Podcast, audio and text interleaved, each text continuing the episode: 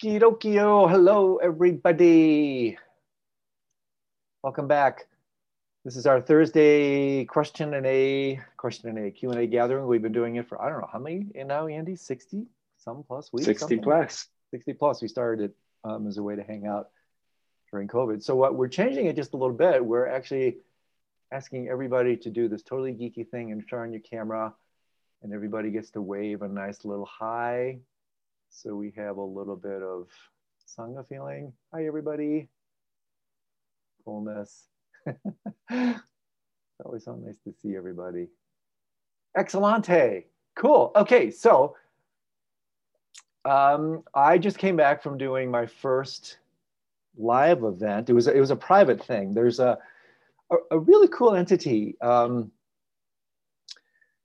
and so anyway, anyway, if you're new here, what, what I do, most of most of the faces I recognize. If you're new here, what I usually do is is a tiny little riff on some things, um, announce some upcoming events, and then most of it's just uh, discussion, Q and A. We can talk about anything you want. So, oh, in terms of the um, upcoming events, tomorrow I'm interviewing um, a really wonderful neuroscientist, Ruben Laukkonen, who's a he's a poet. He he he's just such a hip guy. Um, I met him. I, am part of a group um, that meets every month.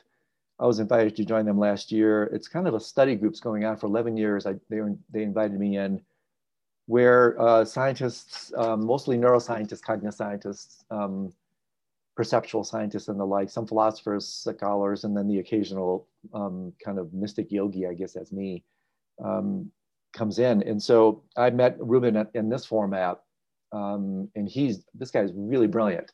He's done some incredibly interesting research on meditation.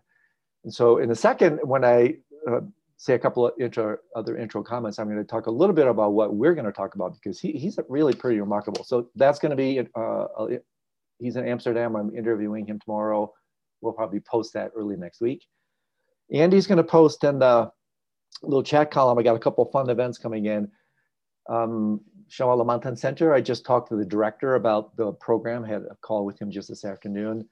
I'm doing a, a week-long event there in a couple weeks. This is a hybrid program. So it's both on land and um, streaming. And so he put the link up to that. It's I'm super excited about this. This is the second in a series that I started two years ago. Um, COVID interrupted it. It's a little bit similar. Some of you who maybe have attending these with uh, Bob Thurman through Menla. A little bit similar to those, but um, twice as much material, a lot deeper, a lot more comprehensive. So this is a week-long program on the uh, karmic Bardo becoming. Doesn't require any prereqs. You can just show up. Um, and so I'm really quite excited about that. And he's also going to put up my uh, Sedona program, which is a new event. I haven't done this before. Um, it's kind of a, a, a constructive critique of mindfulness, establishing the power of the mindfulness practices, and then introducing, so again, somewhat in the spirit of what we do on Monday nights, but a lot more depth and a lot more practices, um, kind of post mindfulness practices. These are based on the two books I'm writing. Um, first one is done. I just have to, I'm pitching it now to different houses. So the two books, uh, this one's called Okay, I'm Mindful, Now What? I personally really like that title. We'll see if the publishers do. Uh, Exploring the Wonders of the Mind. Um, so that, that book is done. And a, a, kind of a sister volume, which I don't have a title for yet, but basically it, it unpacks three of the practices I introduced in the first book, um, practices on uh, open awareness, contraction, the reverse meditations. Um, and so I'm really into this sort of stuff right now, and I'm super excited to share some of this with everybody who wants to come in Sedona. Sedona is not a hybrid program, it's in person only. And uh, it, those of you who may have been there, it's a really beautiful place, kind of a Taoist retreat center, stunningly beautiful, smack in the middle of the magic kind of power vortex scene in Sedona. It's really fun, beautiful place. So anyway, I started to say I, I just came back from doing my first in-person gig with a really nice entity that, that's called Nine Gates Mystery School. It's been around for over 30 years. And I was originally somewhat reticent when they invited me in four years ago to start a new, whole new branch post um, Nine Gates Mystery School, they call it esoteric school, um, because I'm always a little bit leery of entities that um, just have too many kind of streams. You know, the Nine Gates, basically what they do is uh, they bring in nine different teachers in that level. There are only three in the program I did.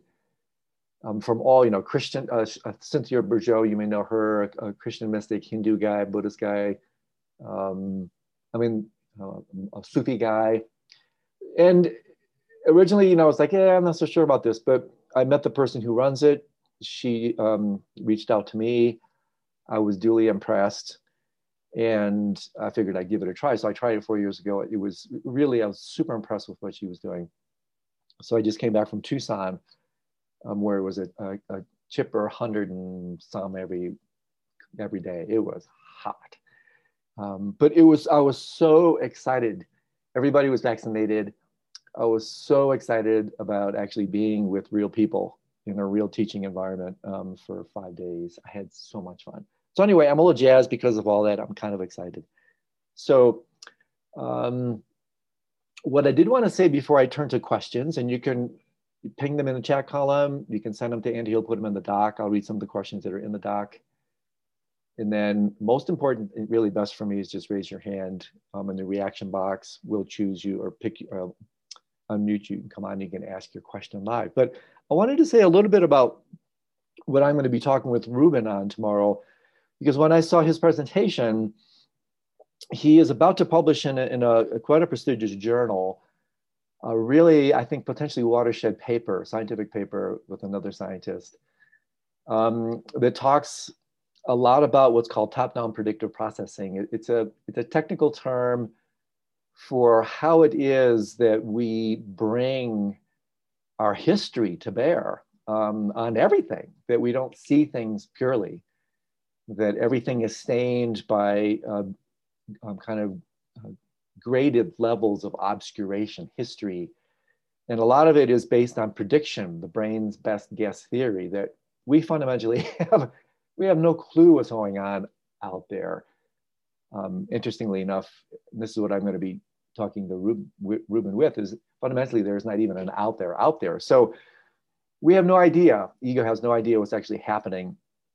And so through this kind of top-down predicting process, the brain in a hierarchical way brings all this predictive apparatus to basically um, create what other scientists call the brain's best guess theory of reality or, or um, perception. And what he talks about is um, all these different levels of history that we bring to what arises in the phenomenal world, to reality. And then what, what after he goes through a very rigorous, really comprehensive um, look at all the science behind these predictive processing layers of the brain, um, and this, by the way, parenthetically, is, is why dreaming is so incredibly cool because usually they, they talk about top down versus bottom up. So, bottom up processing actually isn't processing so much at all. It's basically what the senses bring in. That's the kind of bottom up, what the world actually arises. It's called Vastu in um, Sanskrit. And the top down is what the is what the brain brings down on top of the bottom up to create the collage, the version of sensory input mixed with um, our expectations, hopes, fears, histories, you name it, to create our version of reality. And so the reason we're bringing him on and how it connects to dreams is what happens in the dream state is there's no bottom up, it's all top down. In other words, there's no sensory input in the dream. Um, it's just your mind manifesting. So basically, in the dream state, you can explore the powers of this top down processing. Um, and so we're going to be talking a little bit about that. But what Ruben presented in his paper, a draft of it to us, he had one slide that just really smacked me. I thought it was so insightful. And uh, some of you may have heard me saying or referring to it. He had a slide where he basically said at the end, resting in the present moment is annihilation.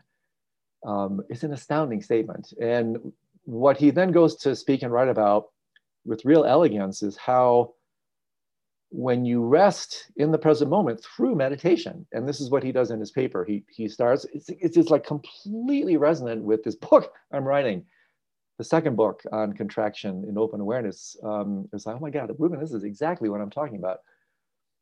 So what he does in a threefold manner that is completely resonant with my book is he talks about how resting in the present moment through basic shamatha and then um, open awareness vipassana and then non-dual resting um, nature of mind like Mahamudra Dzogchen that we fundamentally have this unbelievable precious opportunity in meditation to deconstruct all this top-down predictive processing. So it's a scientific, really smart way to talk about what happens in the brain and the perceptual apparatus when we rest in the present moment through meditation.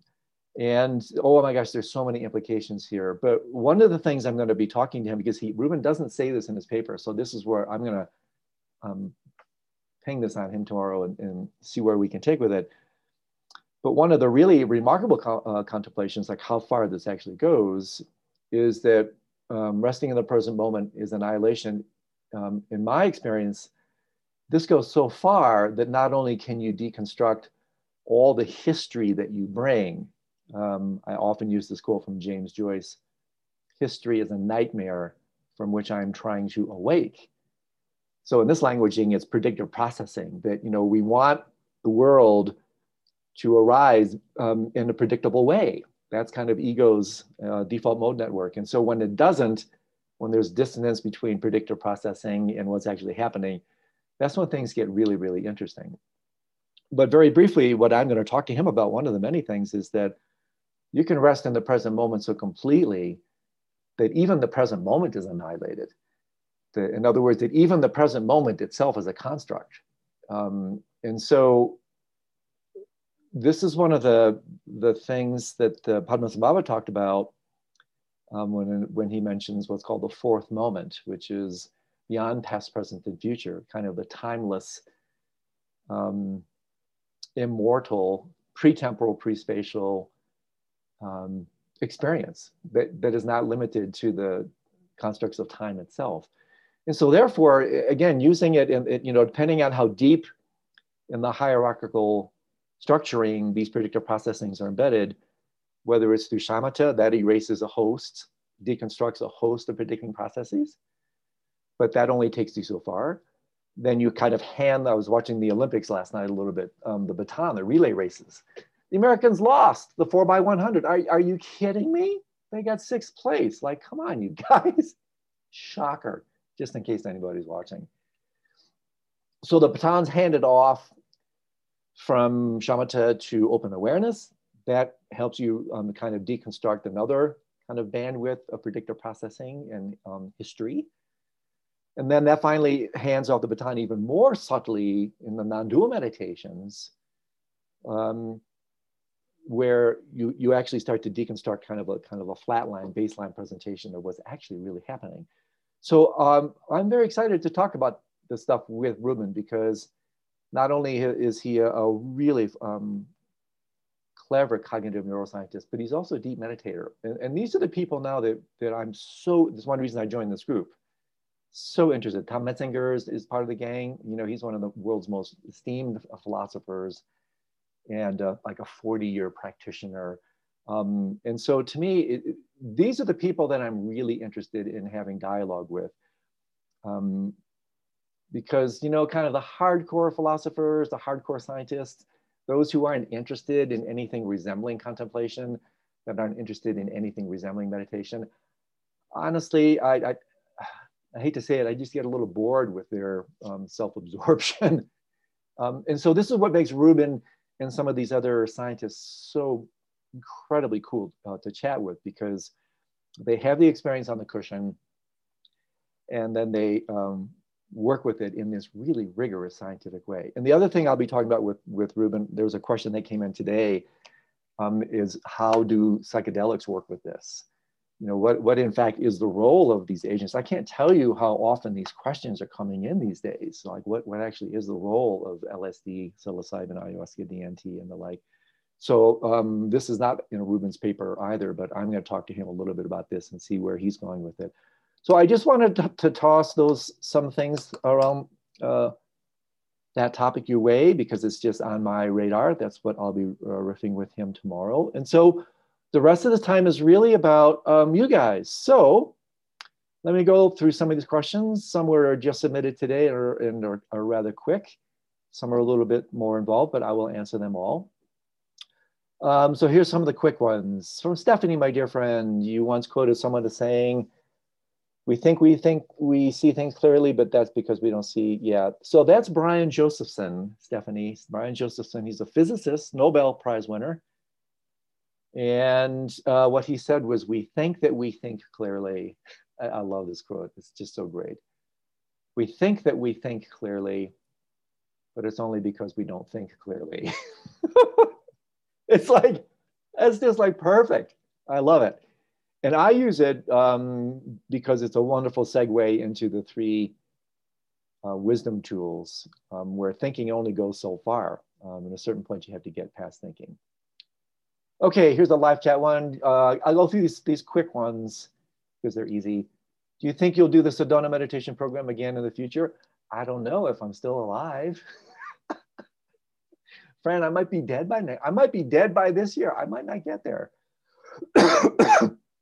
hey, you never know. We're all falling. We don't know where we're going to hit the ground, right? I could hit the ground before before I finish this drink. um, you never know. So, Fran, if I if I do not hit the ground between now and then, um, we will probably do this annually. We'll see. I don't know. I love Sedona. It's, it's one of my favorite retreat centers. It's hard to find really nice retreat centers, which is why I love SMC. That's two hours from me. That's easy. Sedona, I have to fly to, but it's so beautiful that I'm willing to do it. Um, and so we hope to, to do things there annually. The, the really hot retreat centers are, if you lose your book spot, you'll, you'll never get back in um, because they're so coveted these days. They're hard to grab. And so this is my fifth program down there. And I don't want to release that time because it's a great place and I'll lose it. So I hope the travel restrictions to Europe will be lifted by October and I can make it. I hope you can make it too. Um, it's going to be great fun. Raul, anything in Canada? Uh, you know, not with COVID happening, Raul. There's still so much uncertainty. Um, and you know, the Delta virus, you know all about the Delta thing.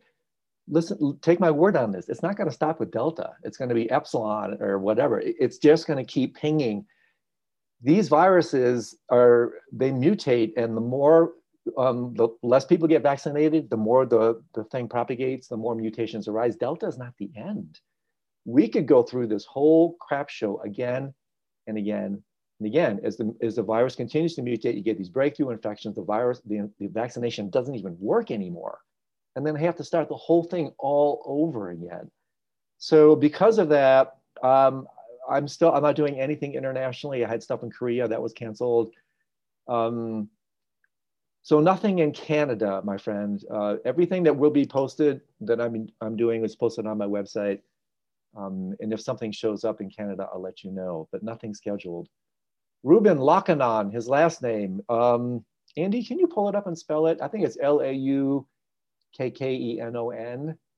Check out, check out his website. This guy's a rock star uh, when you know you read his work, I'll see if I can get the paper um, once it's published. It's not even published yet. Uh, it'll be published in I think September, October. I'll see if I'll get permission to post it. This is a really smart guy. Um, oh, Joe's here. Joe Parent. Hey, Joe. Yeah, they hadn't practiced the relay enough. Just started two days before. Are you kidding me? Two days before? Yeah, yeah, I was bummed. I mean, not really. It's like Manny, live chat. Uh, what's the study group called? Yeah, I, that's a. They don't have an online presence. It's it's called CONS, C O N D S, Consciousness, Non-Duality, and Science. In fact, dear my dear friend Joe Parent is is in this group. It's it's an in-house thing. It's not. It's there's no public platform at all. So it's just it's kind of a little think tank um, that is not available to the outside. So unfortunately, there's no way you can access this, which is too bad. I, I, maybe you know when I'm there a little bit longer, maybe I can say, hey, why don't you share some of this wealth? Because oh my gosh, I mean, we Tom Metzinger. I mean, I was blessed to to be invited to present um, last month. I don't get nervous very often when I present because I do this like constantly. But when I'm talking to like these really, you know, like elite type people, it was like, I was nervous. It was great. Really forced me to be on my game. So that, that thing unfortunately is closed. Um,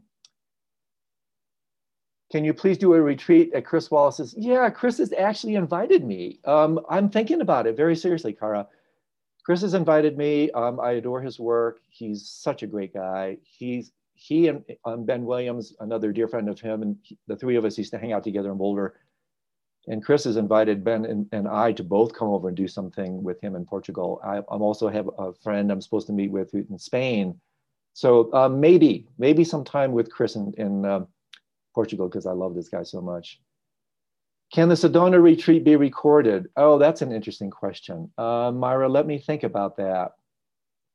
Um, let me think about that. I, I can't say for sure. So those are easy, quick questions. Now we'll get to some of the,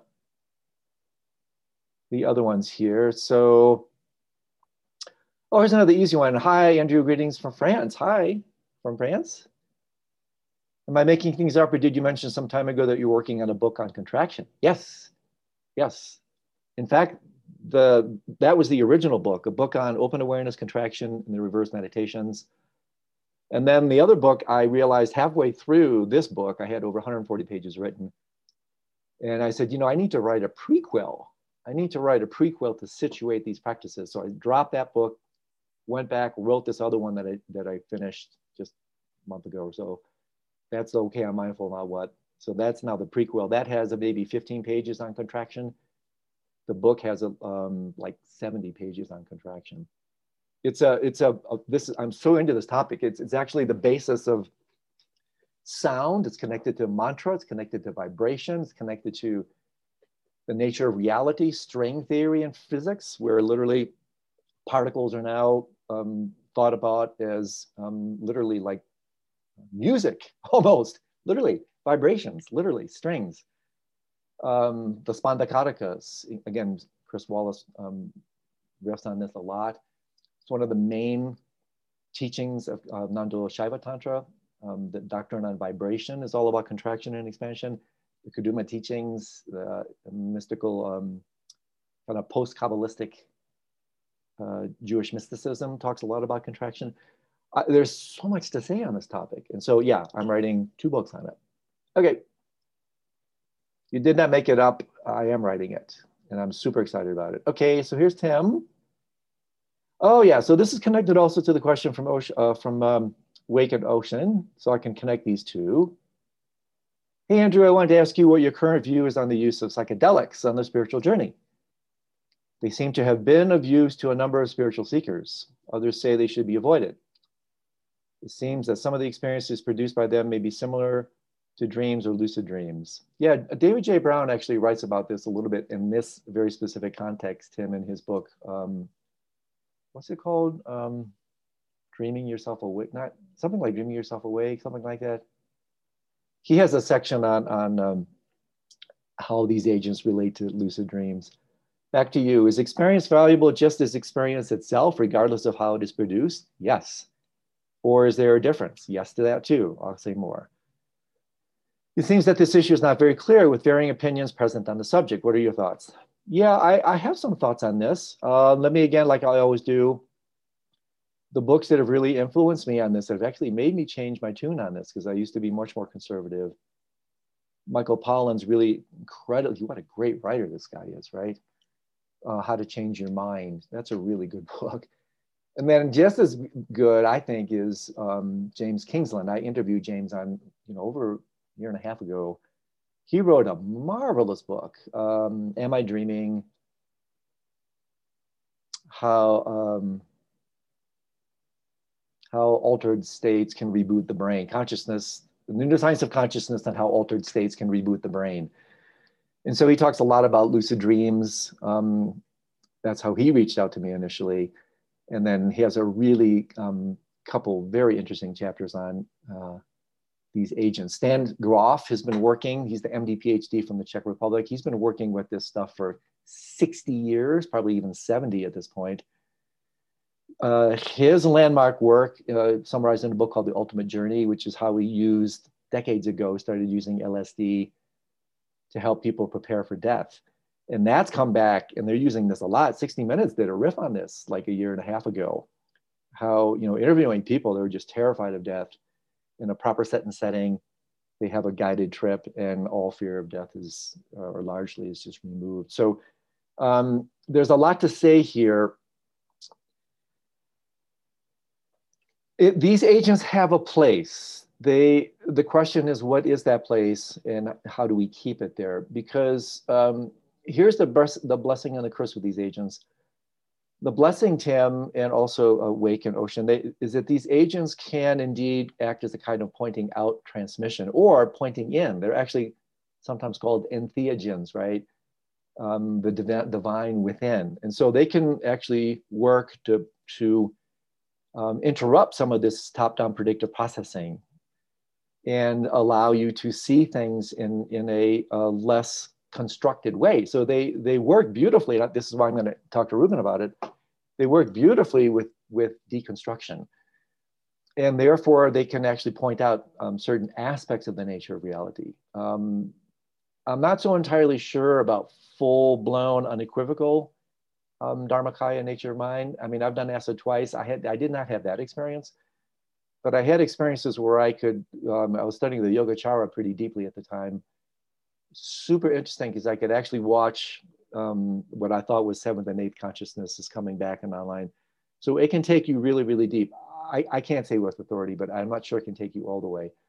But what it can do is totally grease the skids and point out dimensions of reality that were previously um, completely obscured by all these adventitious defilements and, and top-down processing um, debris and so here's the way I look at it now. I, I, I say this with some caution, but I, I reflected on this and it makes a little bit of sense to me that if you look at this very carefully, it's actually it could be a form of tantra. And by this, what I mean is that one of the principal characteristics of tantra is body is as important as mind. So what you do in tantra using subtle body yogas, and in this respect, really uh, dream yoga is a kind of tantric body because you use the subtle body to invoke certain correlative qualities of subtle mind. So um, every phenomenal experience, um, it's called neurophenomenology. So every phenomenal experience, everything we experience, until we experience completely formless dimensions, which I argue are no longer um, defined by brain processes whatsoever. In fact, as I mentioned a couple of weeks ago, one of the things that's actually characteristic of really super deep spiritual experience is not the increase in brain activity, but the reduction of brain activity. Exactly what Ruben's talking about. Um, hypoxia, you know, when you don't have enough oxygen, near death experiences, uh, so many really deep um, mystical so called breakthrough experiences are brought about when the brain turns off not when it turns on. And so the brain just, you know, it, it, it's what creates, constructs this version of duality. And so the more you can take that puppy offline, again, this happens in super deep meditation, happens in death, the more you deconstruct the constructed version of duality and reality. And so every experience phenomenology has a neural correlate, a, a brain signature, until you get to incredibly super subtle states uh, that don't have brain signatures, in, in, my estimation. That's just my view. Um, and so therefore, you can use one to work with the other. This the bidirectional thing. So you can use um, experience mind to work with body brain, and then you can also use body and brain to work with mind. And so the, the reason this is, I, I cautiously say that this can be viewed as a type of tantra is body is, is as important as mind. And when you're working with these agents, you're working with the, the neurochemistry of your brain, of consciousness. That's working with body, that's working with form at the level of neurology, the level of, of neurotransmitters and the way all these agents actually work. And so therefore, I think it does have a place, but it has to be done extremely. And so I have to immediately make this, this disclaimer. This is a public venue. Um, these agents are not legal, even though psilocybin is decriminalized here in Colorado, they're still illegal. I am not this bold claimer. I'm not, I'm not endorsing these agents and telling you to break the law. I am not doing that. I am saying that there is a reason these agents have been used in, in religious traditions, ayahuasca, peyote, you know, for millennia. Um, and by the way, the people who discover these plants, people, they are often asked, well, how do you how do you choose these plants? How do you know? And the shamans, um, similar to the great siddhas who actually hear the sounds of nature, they hear the mantras. Nature speaks to them in this way. These shamans, kind of nature siddhas, they say the plants talk to them. The plants tell them um, where to go. So that's how they find these things. And so therefore they have a place, but the, the key is to find that place and keep it there, that they can point out transmissions, they, they, they can reveal certain dimensions, state experiences. But the trick is then what do you do with that? What do you do with that? How do you transform a state into a trait, an experience into realization without becoming a state junkie that's the shadow side. A lot of people can become state junkies. I just want that high. It's interesting, generally, mostly these agents are not addictive in that particular way. But the question is, again, what do you do with it? Well, you know, you're not going to like continue to fry your brain doing this stuff. For me, it's like have to have the state pointed out, then go to the cushion and stabilize it through meditation. Um, and there are people now I have actually seen some people doing meditation retreats where they're doing this kind of thing. It's like, whoa, that is really gutsy stuff. Um, my astronaut, um, no, no, this wasn't him. Somebody else is telling me about places now in Costa Rica and others where you can go and do like a week ceremony that includes three or four ayahuasca trips. I haven't done that yet. Um, maybe someday, we'll see. But the idea is they do have a place. Um, you just have to know what that place is. and so I, I, did want to say one thing else, uh, one more thing about this, about how this stuff works. That what what LSD does, and there's some interest. There's an interesting theory now. It's called the Rebus, R-E-B-U-S, the Rebus model of psychedelics. Relaxed beliefs under psychedelics. Um, Google it. Rebus, R-E-B-U-S, relaxed beliefs under psychedelics.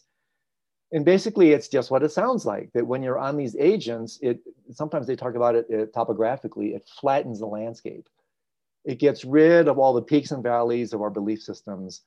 And in a somewhat equanimous way, reducing top down processing, inviting more bottom up processing, more contact with senses and stuff, you kind of level the playing field. And so, um, what it also does, therefore, is it lowers the barriers that constrain your thoughts, frees the mind to wander more readily, these are similar things, by the way, that also happen in deep meditation. So there are some courageous scientists doing these sorts of studies in fMRIs, comparing neurological signatures both with these agents and also with meditators. Um, and so it, it works to um, connect different parts of the brain that may have been previously not talking to each other, sometimes even for many, many dozens of years, returning you to kind of a childlike, wondrous way of relating to the world. Um, and so again, this is a really big topic, Tim, in, in Wake and Ocean, three, three people asked questions similar to this. Maybe that's enough on, on that for now. If you wanna come on and talk about this sort of thing, we're happy to do that. Okay, so, oh, here's one from Canada Live. It's important that people know that taking psych psychedelics on our own isn't the same as the guided journey.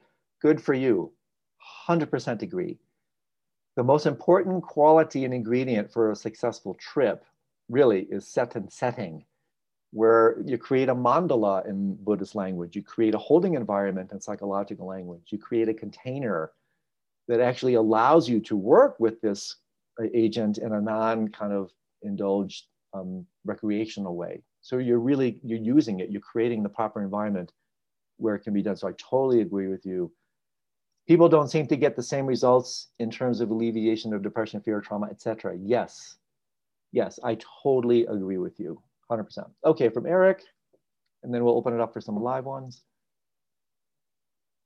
Can you say something about my, your view on afflictive emotions, klesha in Sanskrit, and deep obscurations? Okay when to bring them on the path and when to abandon them or try to counter them. It's a long question. I'll read it and then I'll backpedal. Um, when to bring them onto the path, when to abandon them, or when to counter them with antidotes.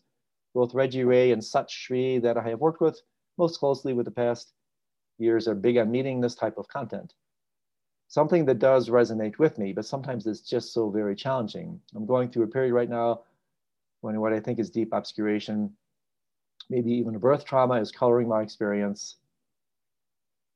And it is really hard not to have it affect my practice. Been listening to a Buddhist nun reading texts of Padmasambhava Longchenpa on YouTube.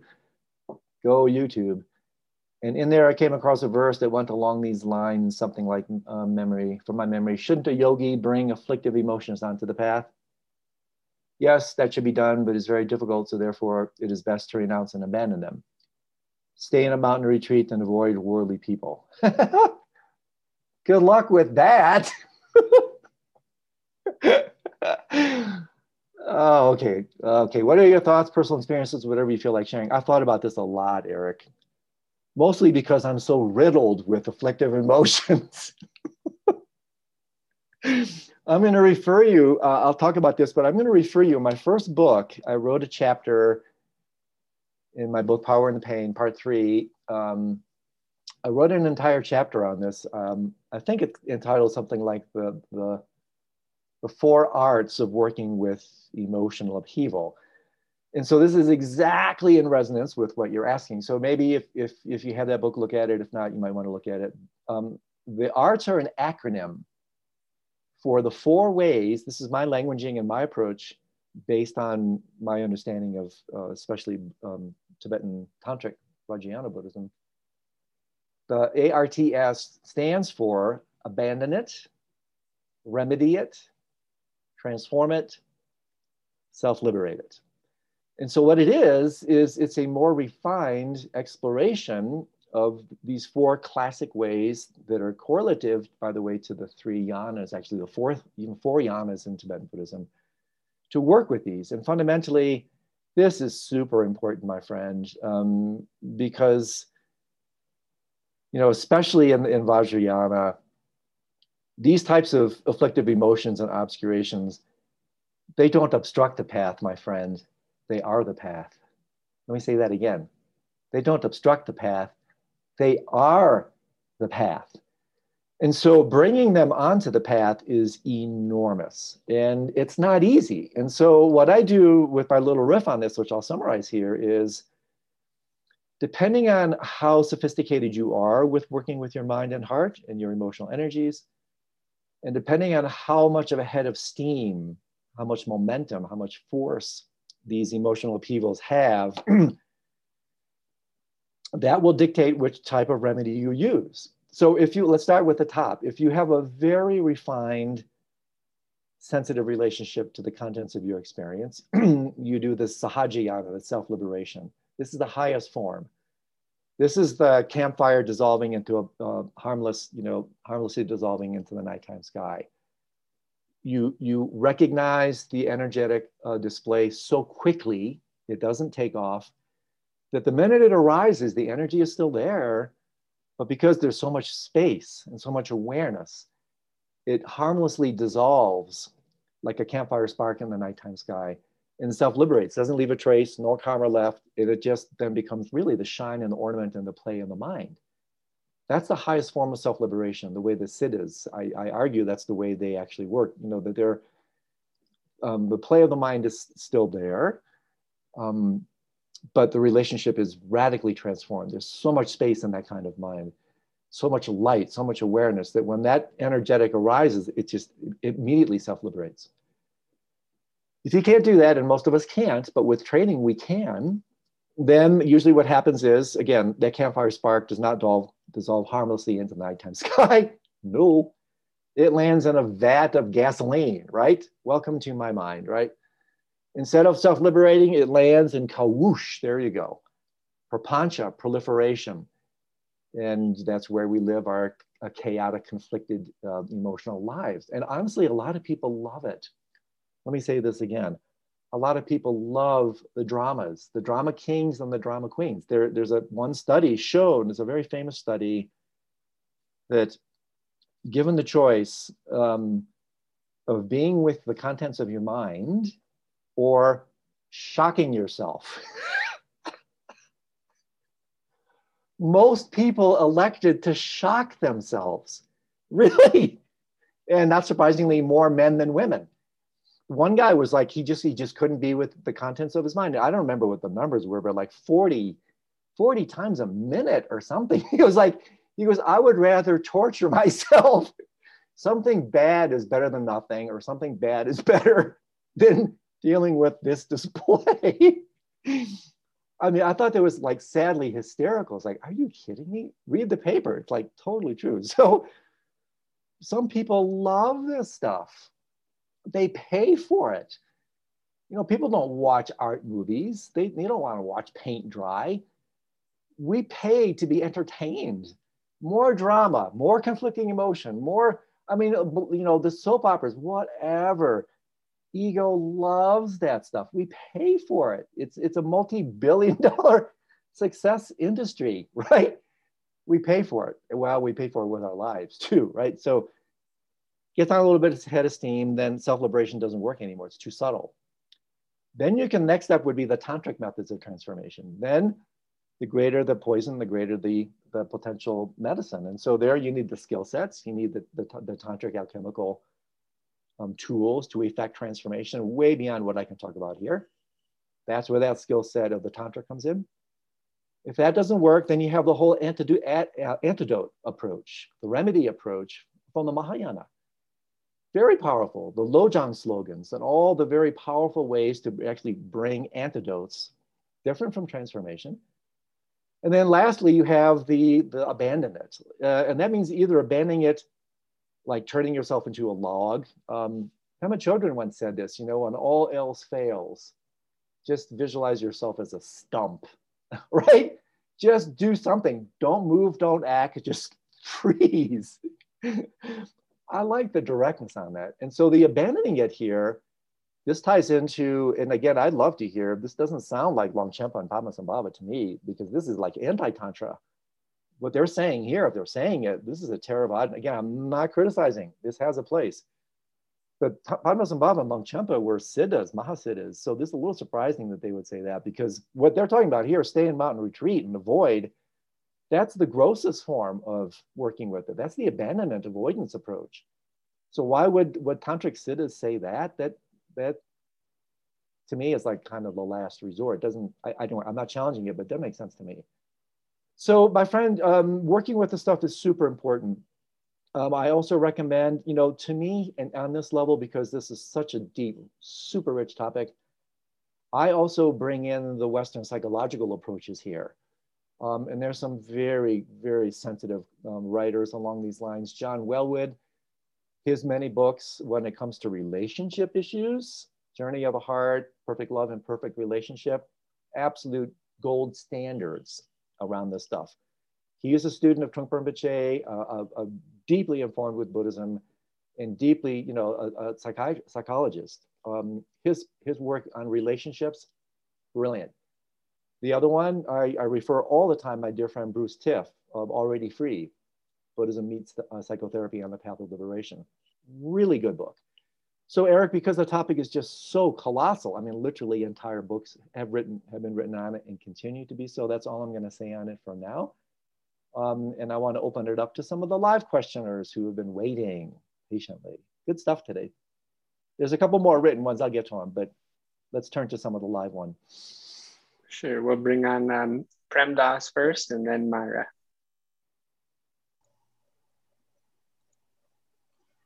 Andrew, yes, sir. Uh, uh, really, uh, I'm, I'm really glad you went into that ARTS because uh, I, I kind of had some vague notions about that, but oh. that was very helpful. Thank you.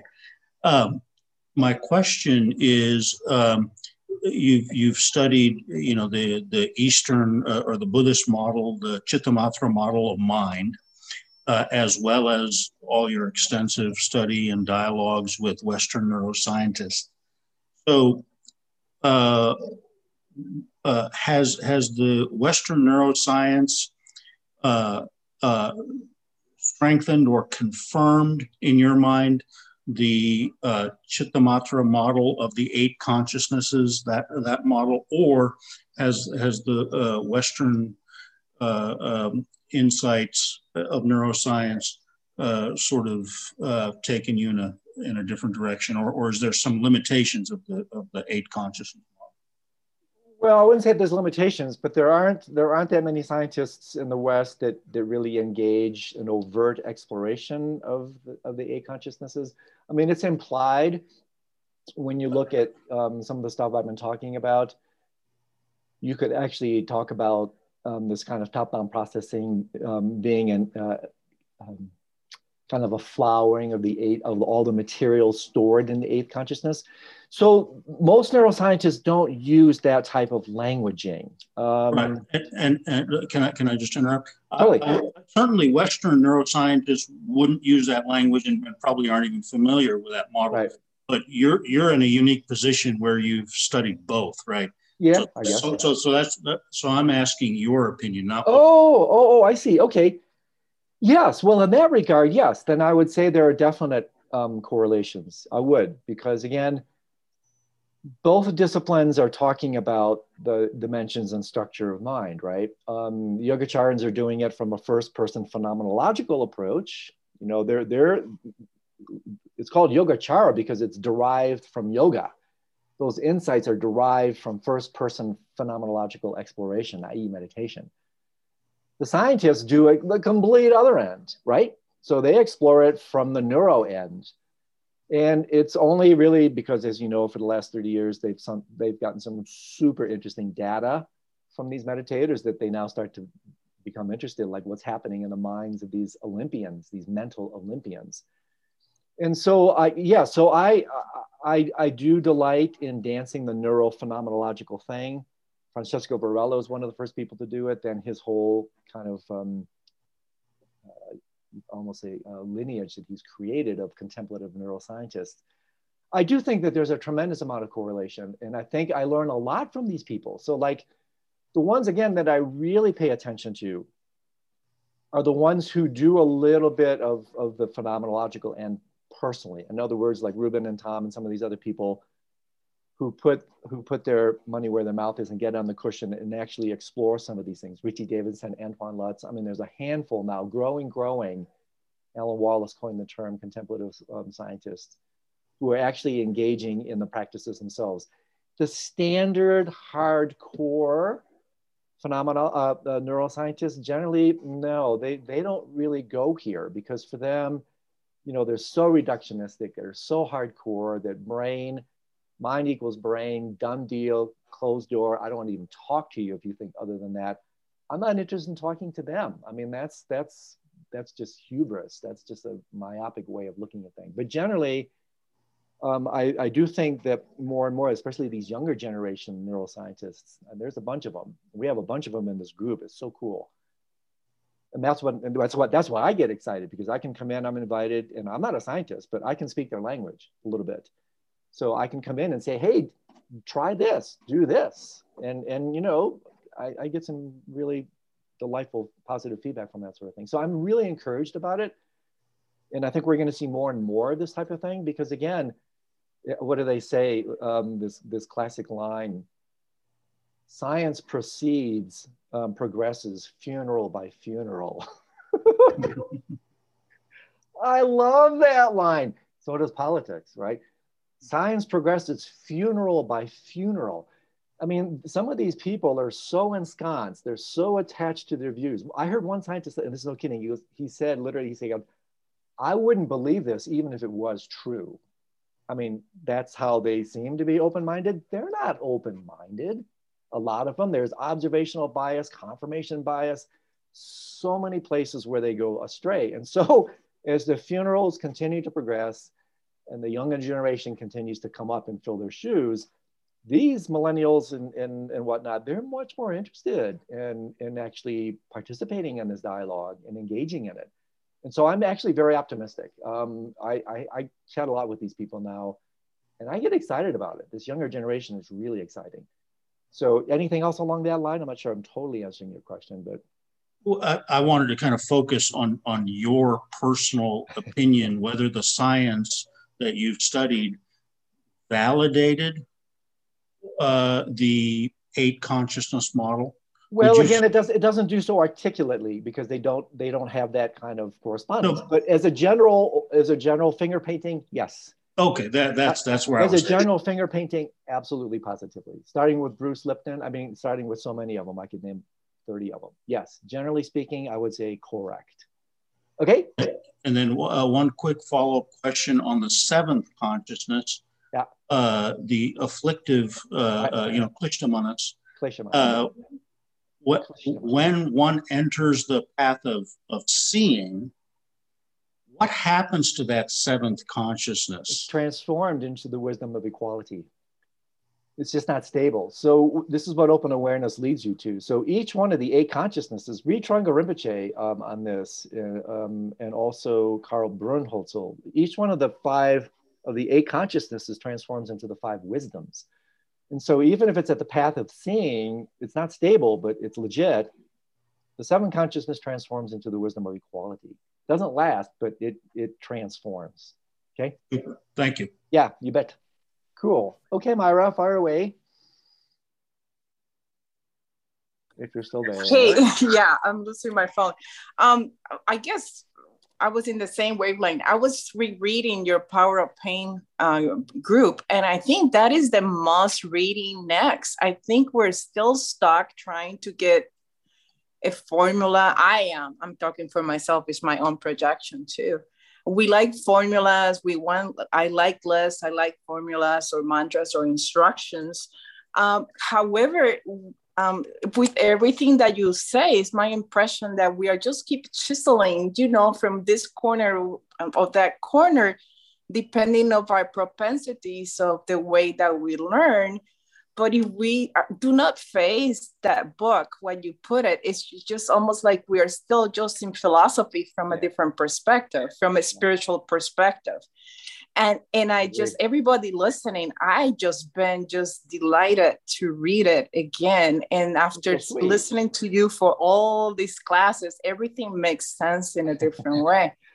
Because i and another thing the other day i realized we we still are looking for that emotion or that the skies are open or we're going to see the bush that is burning but we have not slowed down to recognize what we see every day. Yeah. Oh, the other so- day, just to finish with what I'm saying, I suggest that book. Joe had the most beautiful meditation, and in it seems to me that it I had to listen back to notice that he pointed out to the true meditation and he went by. So at the end of the meditation, after 30 so many minutes of structured and hold and open and the eyes thing, then he said, our teacher Chögyam Trungpa said that at the end, when you let go, that is the real meditation. Yeah, yeah. yeah. and then we went into somewhat something else, and we began to ask questions about technique, and we missed the lesson, or at least I did at yeah. first. So how do we go about just uh, can you just do that one book? can Again, I just do... can you read it? Oh, you mean like in the book study group? You mean? Yeah. Oh yeah, totally. We'll get to it. Um, yeah, thank you. You're so kind. Thank you for bringing your, you know, your endorsements. Very kind. I mean, I, I pretty much agree with everything you've said. Um, and so I'm just not entirely sure the the question that you're leaving me with is how to how, say, say it again or say it. How I sometimes I feel like this thing that we do where it's so important to have this soundboard and, and the kindness of your offering of your time to answer questions from all different ways. And but i think sometimes we how do we get into slowing down to get that recognition i guess? Oh yeah. Well you know yeah yeah great question well it, it, it comes back to something i pinged on just a little bit earlier is understanding there are two um, three part on ramps to this. Um, I talk about these a lot because of the importance uh, of exploring these. First, of course, is this tripartite, tripartite educational pedagogical approach, right? The three wisdom tools, the three prajnas, right? Hearing, contemplation, meditating. Meditation. That that in itself, it's it's it's not just uh, Buddhist, by the way. You'll find it in in in uh, the Indic traditions. You'll find it in Kashmir Shaivism. Three pillars of Vedanta. This is a classic, deep spiritual pedagogical approach. Um, that hearing, uh, I'm sorry, um, yes, hearing and contemplating, you're working with conceptual mind, you're working with thoughts, you're working with uh, mental content. Um, but it only takes you so far because fundamentally that's what makes what we're doing here different from philosophy and science. You know, fundamentally, we want to become yogis and yoginis where we can have what's called yogic direct valid cognition, not direct or inferential, but we, we see it directly with a meditative eye. Exactly what the Yogacara masters did, remember, derived from Yogacara with yogic direct valid cognition.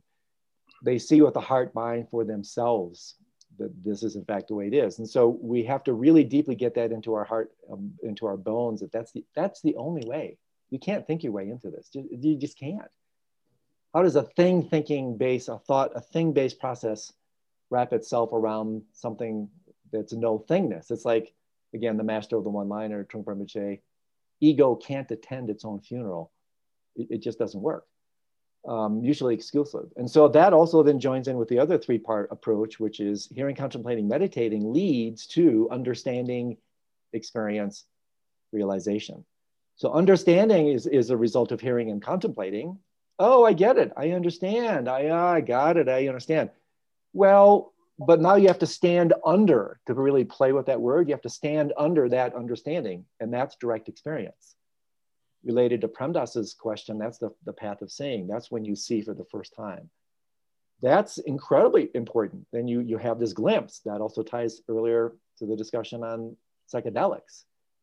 It's experience, but it's not realization. It's a state, it's not a trait, it's not stable. So then through the process of familiarity, the fourth path of meditation, then you, you transform the state into a trait. At that point, um, when that's completed, that's called the path of no more learning, that's Buddhahood. So you work, you have to really, and I say this at the introduction to every single program I teach, bar none, because this is so important. This is what separates us from philosophers. This is what makes what we're doing here different from any other approach, where yeah, we flap our lips, we blah, blah, blah. But at a certain point, that only goes so far. You know, I mean, my, my friend David Loy says something about it. He paraphrased it this way, where he said, uh, paraphrasing him, he said, philosophy arose fundamentally as a way to solve the problems of duality. Well, if you solve the problem of duality, you don't need philosophy, right? You, you don't need any of this stuff. You don't need any of it. But until then, we do the hearing, contemplating, meditating that leads to understanding, experience, and realization. And fun, really, the entire path can be kind of uh, mapped under these um, rubrics, so to speak. So something like that. Super good question and really important. Okay. Yes, thanks. Cool. So um, if, if we have another live or dead one, maybe not. Me, there's a couple that came in. From Chantal, I feel the ability to self-liberate and to create that space is through meditation. There you go, absolutely. Can't do it any other way. I say that because my growing shamatha practice is helping me not be affected by events that would normally get me hooked. I, I can't say it any better than that. Bingo. I just agree with you 100%. Raul, strange question connected to the brain activity topic. I love thinking of dying. Uh, I do too. We're both pretty sick people then, Raul. I'll reflect on it. I mean, this is, this is a form of thinking that is incredible. It's called the supreme contemplation, right?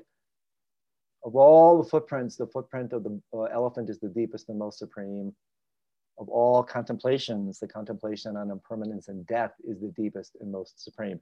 So you're thinking like the Buddha, Raul. This is what, in fact, I think I still have it behind me. I did, I did a talk for uh, embodied philosophy. I'm starting a class with them in two weeks. We did a free talk yesterday. You can still get it. If you go to the embodied philosophy, it's a freebie. It's an intro course. Um, doing a four week thing on a Tibetan Book of the Dead for them. And so I mentioned last night when I was introducing the course, the first free open talk, that this is in fact Raul what led to the Buddha's enlightenment. He stopped, he started at the end up here, the wheel of life. He started with death. In a type of 12 step detox process, or using Ruben's language, um, deconstruction process, annihilation process of all this predictive processing, he worked his way back to reality. So uh, this is worth a little ping here, Raul, because thinking about dying if you do it properly, will lead to your awakening. It, it, led to the Buddha's awakening. Oh, look what you say here. It wakes me up and it gives me energy. See, you're just like the Buddha. which I find energizing for the day. But sometimes if I think about dying before bed, it activates my brain and wakes me up to the point that sometimes it's hard to, to fall asleep. So don't do that. Is that common? I don't know, Raul. I don't know. Um, I can't answer that. What is common is if you do something that activates things, that's common. Definitely will be harder to fall asleep. I can't answer the question if reflecting on, on death and dying, um, because that's pretty uncommon to begin with. Is that how someone to prevent you from falling asleep? I can't answer that. I don't know. I'm probably just a state junkie. We all are. How could I use that energy in a useful way to have light dreams? Uh, well, when you say light dreams, do you just mean lighter dreams or dreams of light, um, like lucid dreams? You can always harness that energy. I mean, that's the tantric thing, right? Transforming that energy that would require some real back and forth in terms of actually harnessing that for purposes of, of lucidity. And so because that's probably a little bit more than what I can do in this format, I'm, if we, with your permission, I might let that part go. But bottom line is great contemplation, keep doing it. If you have a hard time doing that when you fall asleep, just don't do it. Or if you have an opportunity where we can chat more, and you can explore transforming that energy, harnessing it. It's a type of wind horse, rising energy. You want to ride that energy into lucidity. There are ways to do that, but that's a little bit more than we can talk about right now. Okay, from Barry. Oh, my dear friend Barry, always so nice to hear from you. Not wanting to get too woo woo. Hey, why not? I mean, we're pretty woo woo here, right? Why stop now? But have you seen Close Encounters of the Fifth Kind on Amazon Prime? No, I haven't. That's direct contact with people out there and some interesting evidence and techniques involving consciousness and meditations. Thought it was really interesting. Oh, I love these recommendations. I have not seen it. It sounds like it's in line with what uh, now the new lingo is called exo studies. Um, and I actually hope to interview a, a, a pretty big um, thinker along these lines coming up. But I have not heard of that, Barry. I will check it out. Thank you. Is there a link to the recording from yesterday you can give us? Ah, I can't. I don't know what it is. Uh, it's I, I have two computers open and I, I, I don't know where to pull it, but you can find it. You just go to embodied philosophy. You can find this. Just go to embodied philosophy. Um, and we just did it last night. It's going to be live for 48 hours. If you find it there, you'll, you just ping it. Uh, it'll be there, guaranteed. Um, I, I don't have a link for it. Um, sorry, but it's there. I think Barry just posted it in the chat. Oh, there, good old Andy. He does everything. Okay. Barry. Anybody else, or are, are we good for today? Gosh, it was fun to be back with you guys. Joe, do you have anything to say, or let me ping through these comments? My dear friend Joe, if he has anything to say, that's always always most welcome. Oh, cool. I'm just going through the chat room thing just to see if anything comes up.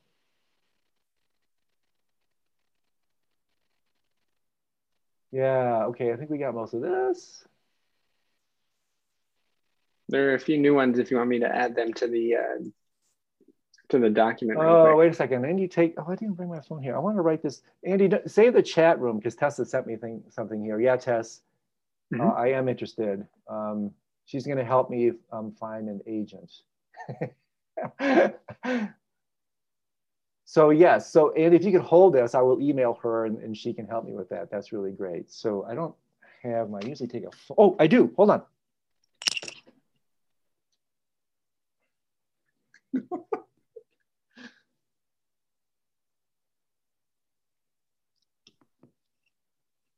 Is uh it's such a crack up, right? I mean, it's just like ridiculous. It's so sad. Okay, so I got, I literally, I have two computers open. I've got one over here that is relegated. I can't open it. I've got my my so-called smartphone. I've got my Apple Watch. It, it, it's like I'm so hooked up. It's like ridiculous here. So, but sometimes this stuff comes in handy. So I'm going to take her address here. Thank you for that kind offering. That's very sweet. I'm trying to find. I, I don't need to worry with that. Okay, so psychedelics integration is the key. Yeah, some of these comments on the chat column, if you haven't read them, are really good. Integration is the key. Integration in this languaging is transforming states into traits. Literally embodiment, incorporation, right? Incorporation is integration. Working it down, waking it down into your soma. So that is totally spot on. Okay. Other than that, I think we're good. I added uh, two last comments if you want to check them out into the document. Oh, okay. Where Yeah. are they? Um, Oh, there they are, Karen and Eric. Okay, yeah. I'll get these two There and then we'll call, we'll call Sure. it for today because I have another call coming in. Mhm. Cool, okay. Karen, my dreams have a voiceover. Whoa, a voice over a caption summary. Oh my God, this is interesting. My dreams have a voice over caption summary happening that seems to come from the self, bits of wisdom. I'm presently in an individuation intensive with a Jungian psychologist. Good for you. Since I heard you say consciousness is a continuum from deep sleep to dream yoga to lucid dreaming to everyday wake to enlightenment, I have been remembering several dreams every night. Awesome, Karen. Keep it up. Keep it up. As you start to work more and more with awareness, lucidity principle, it will start to affect you. You'll remember more dreams. You'll have um, more lucid dreams, lighter dreams eventually. Um, yeah, all I can say is fantastic. Good for you. Lovely to hear. From Eric again, I think the verse was pointing, oh, this is Longchenpa Padmasambhava. I think the verse was pointing to the importance of staying in retreat until Rigpa is stabilized, which makes sense, just speculating. Unfortunately, I can't remember which recording context I heard the statement in. Well, even there, Eric, you're going to be in retreat for a long time until Rigpa is stabilized. So here's the deal with this, my friend, and these are good comments. It takes a long time to stabilize Rigpa, right? So um, yes, there's tremendous power to retreat. Absolutely, positively. I'm a, I'm a retreat junkie, right? But in this day and age, really, it's um, mixing retreat with life. And so my riff on this is just work with both. Go into retreat, stabilize, enhance, then step back into the world, into the marketplace, so to speak. See how stable things are, how, how you can hold your seat. Because um, fundamentally, the retreat becomes a near enemy. You, you want to be equipped with a skill set, Eric, and that's what the tantric methods are really designed to do, where you can enter lifetime retreat in the midst of daily life. You don't have to go into retreat anymore. Um, that's the fruition where, where you can actually bring the retreat mind with you. so practically speaking, my friend, I would do both. The retreat thing is super helpful to reconnect, to restabilize, to kind of recenter. But don't, and again, there, there's near enemies everywhere. If you spend too much time in retreat, that can become a very subtle or not so subtle form of spiritual bypassing. You know, I'm just going to hang out here in my stabilized little samadhi. That's the trap of these jnana states and the samadhi states and the absorption states. Um, and so fundamentally, Rigpa, you know, Rigpa is not complete as the Dharmakaya until it's integrated. This ties into so many narratives of today. Until that kind of waking up is balanced with, with waking down. It's not awake until the Trikaya is actualized, not just Dharmakaya. And so usually Rigpa is associated with Dharmakaya. Complete Rigpa is associated with the Trikaya, which means you, you have to bring it into any circumstance, into any form, into any body, into any manifestation.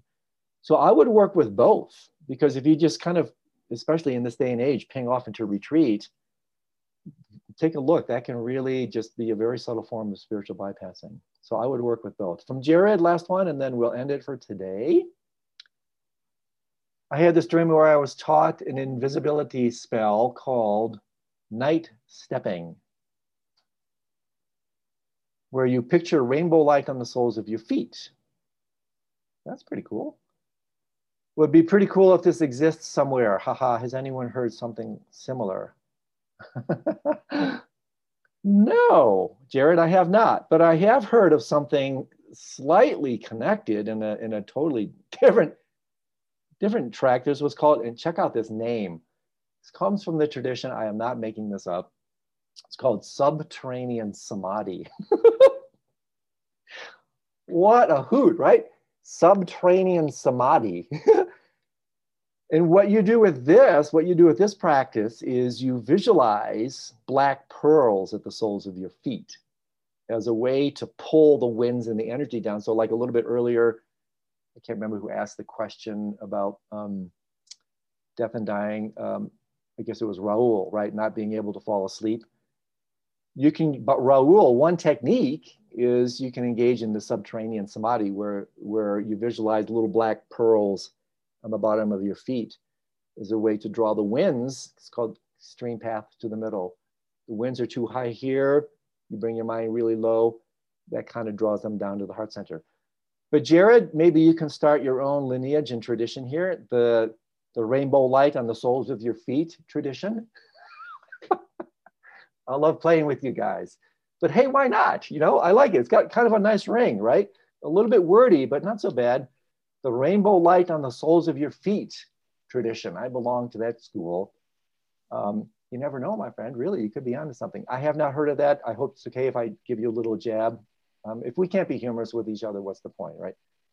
Um, but hey, everybody, really nice to see you again. Let's do this totally geeky thing where now not only do we turn all our cameras on, we briefly turn all Look. our mics on. Look, he So wants, that we look, look, everyone's going to turn their cameras off. Look, except Come me. on, say hi. Bye bye. Bye, everybody. Bye. Thank you so much. Thank you, Andrew. It sounds like my mind. This is just like the way my mind sounds. Perfect. Thanks, Andrew. Thanks, everyone. See you Yo. guys. Thank you, Andrew. Thank Thanks, Andrew. you. Thank you. Thank you, Andy. Bye. Ciao.